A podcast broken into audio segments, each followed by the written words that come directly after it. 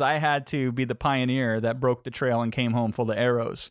And then I, I paid the way for them. And so they were able to take some of what I did and, and have my blood, sweat, and tears to prove some of what somebody else did with their blood, sweat, and tears and some of somebody else's. And then they amalgamated all of those things together.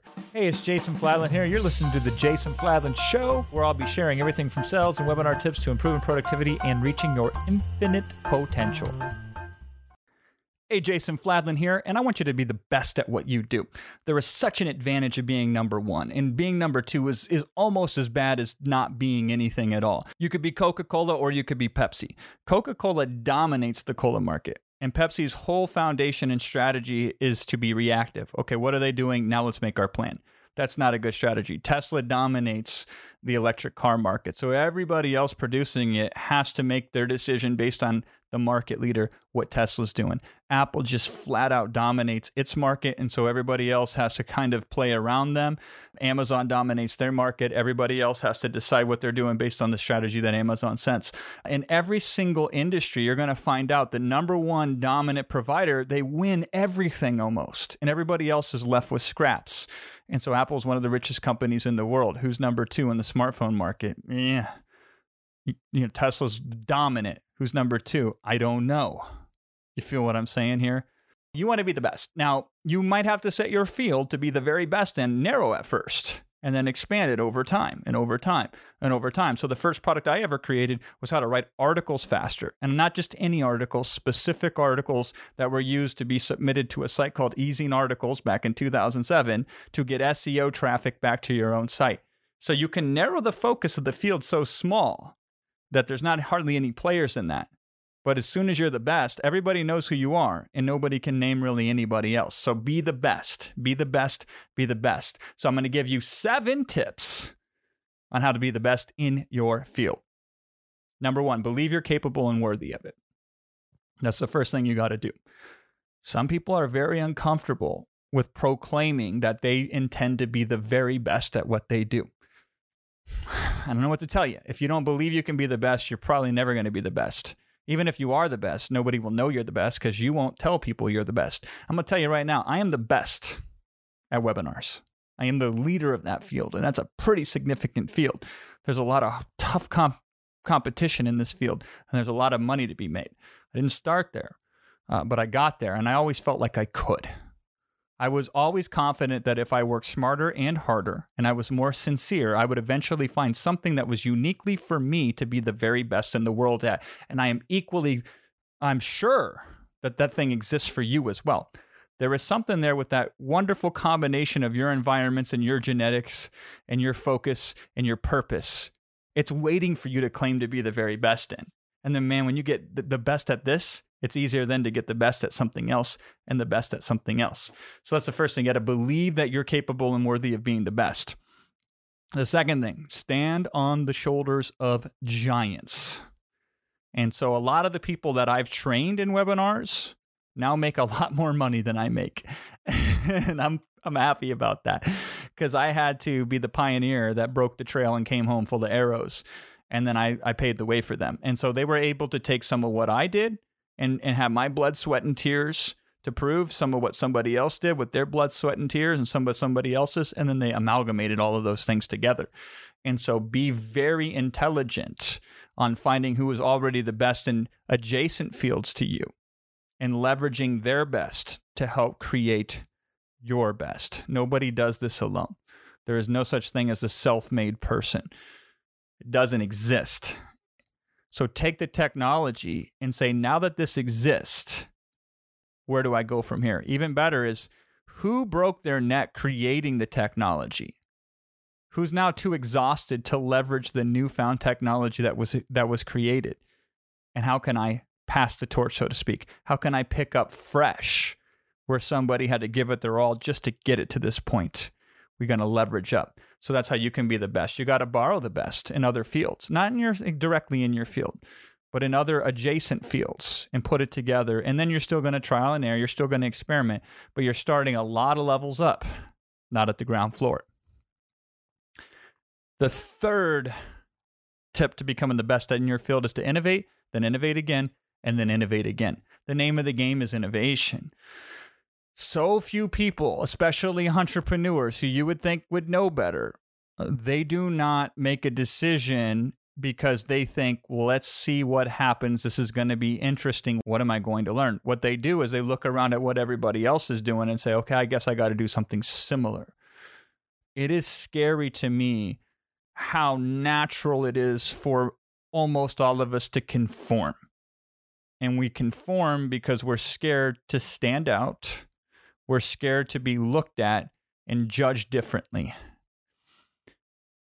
And the cost of that safety is you will never be the leader in the market. You will never dare to go against the trend. And so if you are simply doing what everybody else is doing, you're going to get a slightly worse version than them if you do it the best you possibly can. So don't worry about what everybody else is doing. Check in on it from time to time. Run fun experiments. But the name of the game is innovation. All of the biggest breakthroughs I ever had in business came from places I never would have suspe- uh, suspected. It was because I was screwing around over here trying something new that this door over there opened. And I wouldn't have been in the room to have the door open from here to there if I wasn't messing around trying something new just for the sake of seeing what happens. I innovate naturally. I'm inherently distrustful of anything that's standard. Um, anything that's an industry standard, I think immediately uh, is suspicious and I want to challenge it. But most of you are the other way. So every single day, you should be violating some sort of norm just to see what happens. Nine times out of 10, you're going to respect that norm. You're going to say, okay, I understand that makes sense. That's why the way things are the way they are. I get it. But now I understand it better, which is good because I can use it better. But every so often, one out of 10 times or one out of 20 times, you're going to say, wait a second, that was an artificial norm. That only exists because people didn't want to be creative anymore. They just said, okay, we're going to go with that. Oh boy, it only takes one or two major breakthroughs to go from obscurity to market leader. Number four, play to your strengths. So you have inherent advantages already inside of you. That if you do something, you pick up on it immediately, it comes more naturally to you, you're in your element with it. And so you want to play to your strengths because there are some things that I could put a thousand hours into and I would make this much improvement on. When I had my music career, I had to work hundreds of hours to create and write music that most people could do it in a few hours. And so I could get by by giving it everything I had. But I would never be world class at that, no, mat- no matter how much it personally was a passion of mine. I just it wasn't fit for it. I didn't I don't have the tool set for it. Now on the other hand, I was always very quick on my feet. I could think with a lot of cognitive agility, as somebody once told me, a, a, super genius told me that. And so I could play to my strengths where where does it make sense to have that cognitive flexibility, to be very sharp and very quick and fast with thought as things unfold in the moment? Well, any performance I'm really good at that's on stage that is being done without a script. And so in business, that's a lot of speaking, that's a lot of training. Uh, I always felt very natural performing in front of a crowd. So I never had this limitation of having to overcome the fear of public speaking. So it was very comfortable. It was more comfortable for me to be on a stage than it was for me to be in the crowd. So I that's an advantage. So I, what can I do if I don't have this limitation over here that other people do? And so I play to those strengths as much as I possibly can. So it's time for you to take an inventory. What are strengths? What are characteristics that are innate to you that you're naturally already good at and passionate about? and then we just got to fit them. We got to fit them properly. And then you you pair together a few different strengths and you get like this ultra strength. You get the strengths of strengths. But if you work on weaknesses just to make them average, you don't get that magna you don't get that magnification where you get a bunch of average things and you pair them together, it's still average. You get a bunch of strengths together and you put them together, it becomes a super strength. So play to your strengths, double down on them, then double down on them again, and pretty soon you can be excellent in any field that you desire to play in that also is to your strengths. Number five, acquire wisdom. So, most people are into information. That's the lowest frequency of vibration that you should aspire to get. Uh, information is virtually useless on its own. Uh, information is more intellectual masturbation than anything. So, what's above information? Experience. Okay, cool. So, I would rather you not learn from an intellectual state, but learn from an experiential state. I've seen this when I used to wrestle back in the days. There would be some wrestlers who were just animals. Uh, they would chew up nails and spit out bullets. They were that tough and they were almost unbeatable. And you say, How do you do that? And they say, I don't know.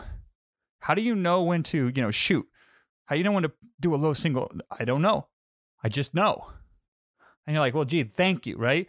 So they have experiential knowledge, not information. They have it, in, they can feel it, not just think it. And so if you use information, you should use information to get experience so you can feel it, not only think it, but think it and feel it. But then there's wisdom, which is even more transcendental.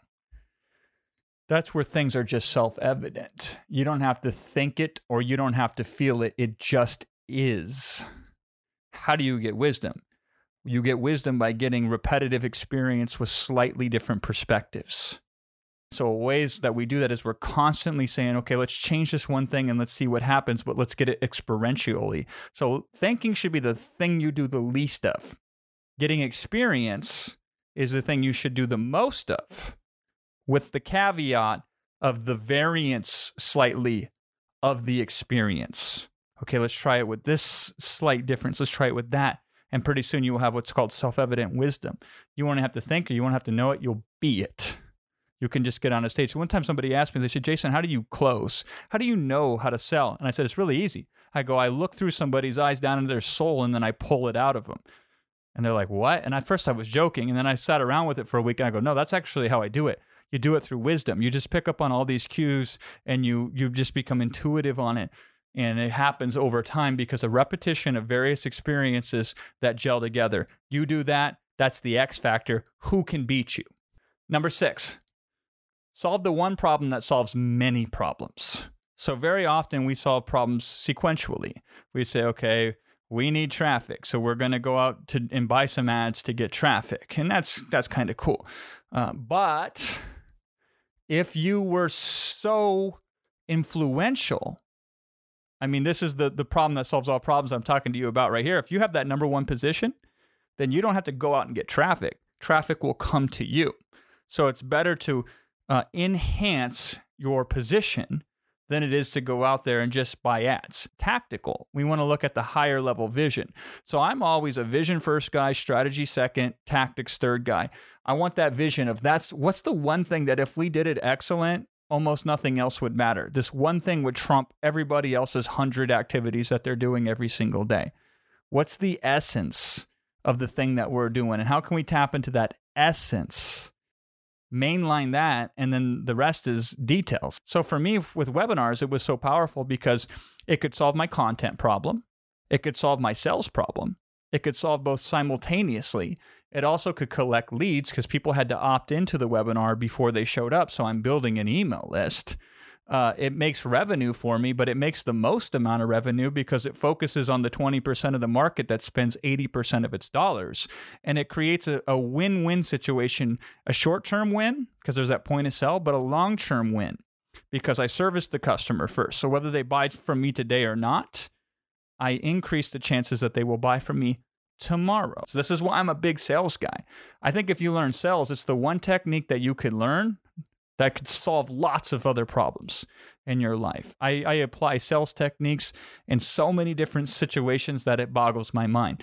Uh, so these are some of the things. So what's the what's the technique you need to learn right now? Out of all the techniques that you could learn, what's the one technique that if you would learn it would solve many many problems instead of just one or two problems? Now you keep doing that and you're solving thousands of problems even though you're doing a dozen types of efforts, you will actually work less and you will have more impact.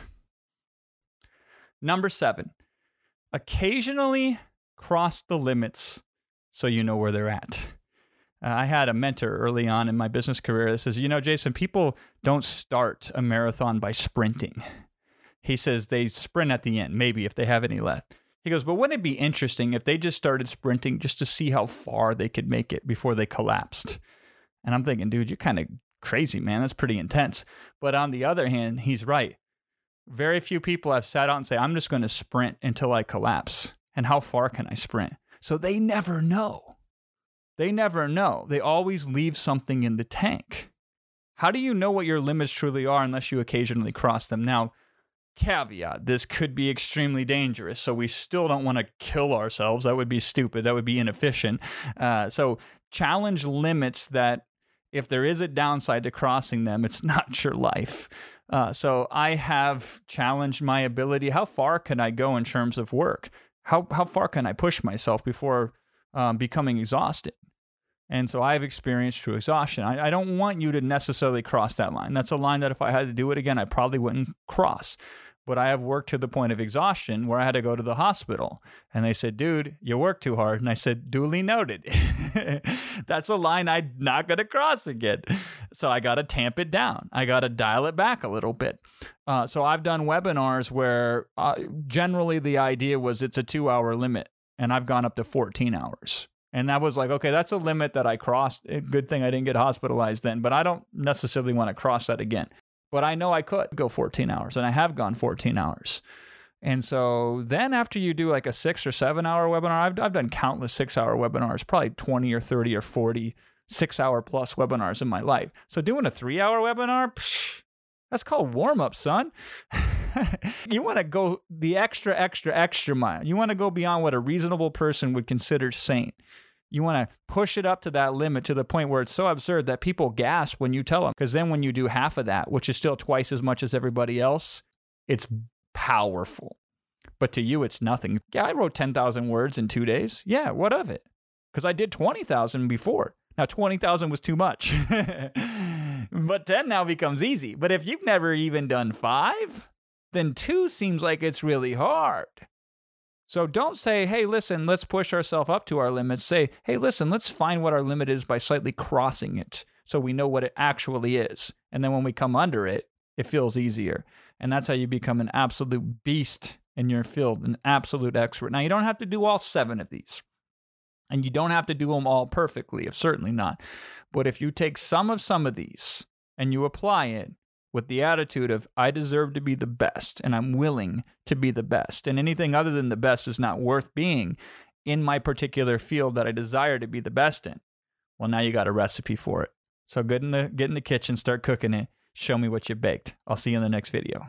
Hey, Jason Fladlien here. Thanks for listening to my podcast. If you found this helpful at all, please leave me a review. And thanks again, and stay tuned for future episodes.